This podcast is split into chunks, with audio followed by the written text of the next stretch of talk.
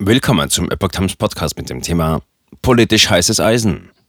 Streckbetrieb für Kernkraftwerke kaum sinnvoll. Neue Brennstrebe benötigt. Ein Artikel von Sarah Kassner vom 4. August 2022. Angetrieben durch die Energiekrise wird auch der Weiterbetrieb der verbleibenden Kernkraftwerke diskutiert.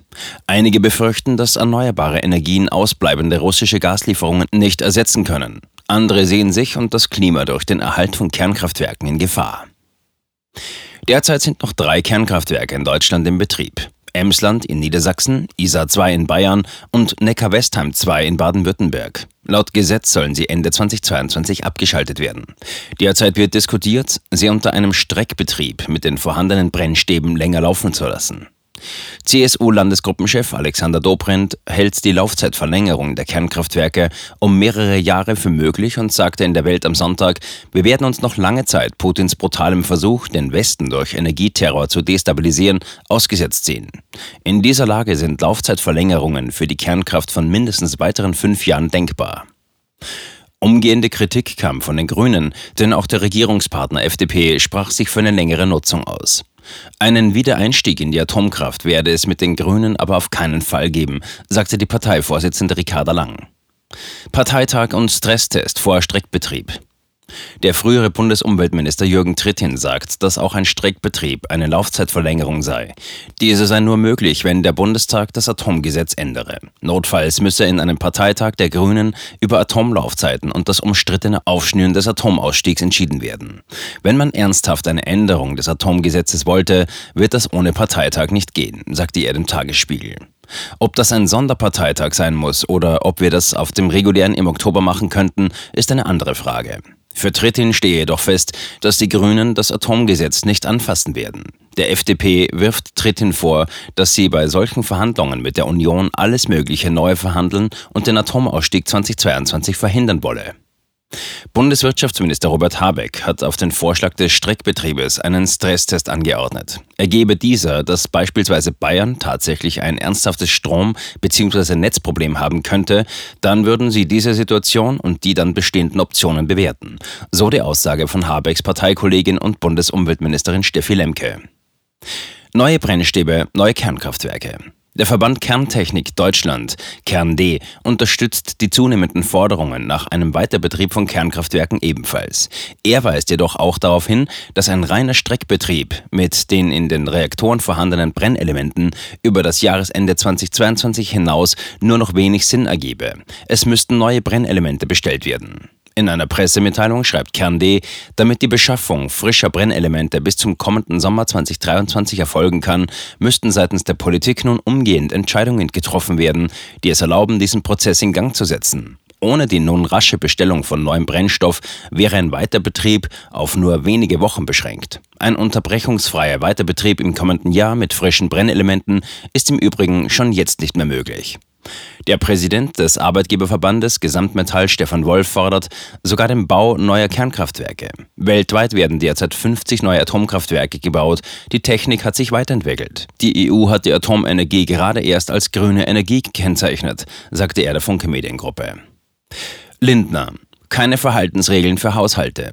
Bundesfinanzminister Christian Lindner sagte in der Bild am Sonntag, dass daran gearbeitet werden müsse, dass zur Gaskrise nicht eine Stromkrise dazukomme. Deshalb darf mit Gas nicht länger Strom produziert werden, wie das immer noch passiert. Insgesamt spricht sich Lindner für den Weiterbetrieb der Kernkraftwerke aus. Vieles spricht dafür, die sicheren und klimafreundlicheren Kernkraftwerke nicht abzuschalten, sondern nötigenfalls bis 2024 zu nutzen. Zudem positioniert er sich gegen Verhaltensregeln für die Bevölkerung. Natürlich versuche ich, sparsam mit Energie umzugehen, so der FDP-Vorsitzende. Dennoch bin ich bei Verhaltensvorschriften für Privathaushalte zurückhaltend, denn die Politik muss ihre Hausaufgaben machen. Grünen Politiker gegen, Grünen Wähler für Laufzeitverlängerung. In der Debatte um den verlängerten Betrieb der Kernkraftwerke treten vor allem die Grünen als Skeptiker auf und wollen die Verlängerung verhindern. Dabei sprechen sich laut einer Umfrage des Meinungsforschungsinstituts INSA 54 Prozent der grünen Wähler für eine Laufzeitverlängerung der verbleibenden Kernkraftwerke in Deutschland aus, um die Energieversorgung unabhängiger von russischem Gas zu machen. 38 Prozent der grünen Wähler sind gegen einen Weiterbetrieb. Die Umfrage hat ergeben, dass in der Gesamtbevölkerung 70 Prozent für die Verlängerung, 20 Prozent dagegen und 10 Prozent unentschlossen sind. Grünen-Vorsitzende Ricarda Lang lehnt Lindners Vorschlag, die deutschen Kernkraftwerke bis 2024 laufen zu lassen, ab. In einem ZDF-Sommerinterview sagt sie, das, was Christian Lindner da will, ist der Wiedereinstieg in die Atomkraft und das wird es mit uns auf jeden Fall nicht geben.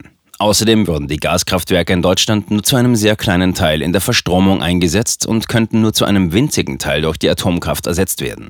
Deutschland habe ein Wärmeproblem und kein Stromproblem. Mit einem Stresstest werde sich zeigen, inwieweit die Stromversorgung garantiert ist. Weiter sagt sie, dass Atomkraft in Bezug auf das Sparen von Gas nur ganz, ganz wenig helfe und dass Kohlekraftwerke besser helfen würden.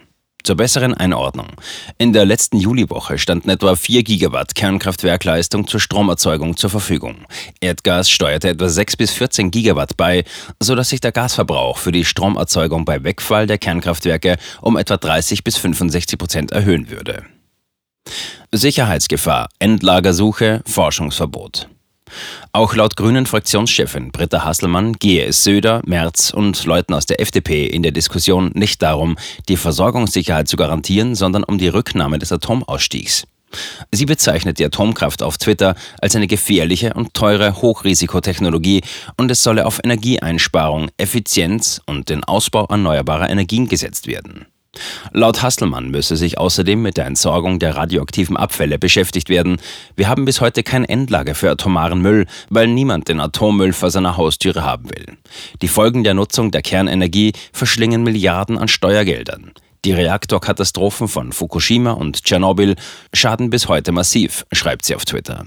Auch der Präsident des Bundesamtes für die Sicherheit der nuklearen Entsorgung, Wolfram König, lehnt die verlängerten Laufzeiten von Atomkraftwerken aus besagten Gründen ab. König vermisse zudem Fortschritte bei der Endlagersuche und bezeichnet das Ziel 2031 als nicht mehr realistisch. Dass es bis dahin neue Kraftwerkstypen geben könnte, die den heutigen Atommüll weiter nutzen und das Abfallproblem weitestgehend eliminieren können, wird von beiden nicht angesprochen. Entsprechende Bemühungen werden unter anderem in Kanada vorangetrieben, nachdem die Firma aufgrund des bestehenden Forschungsverbots für zivile Kernkraftnutzung aus Deutschland fortgezogen ist.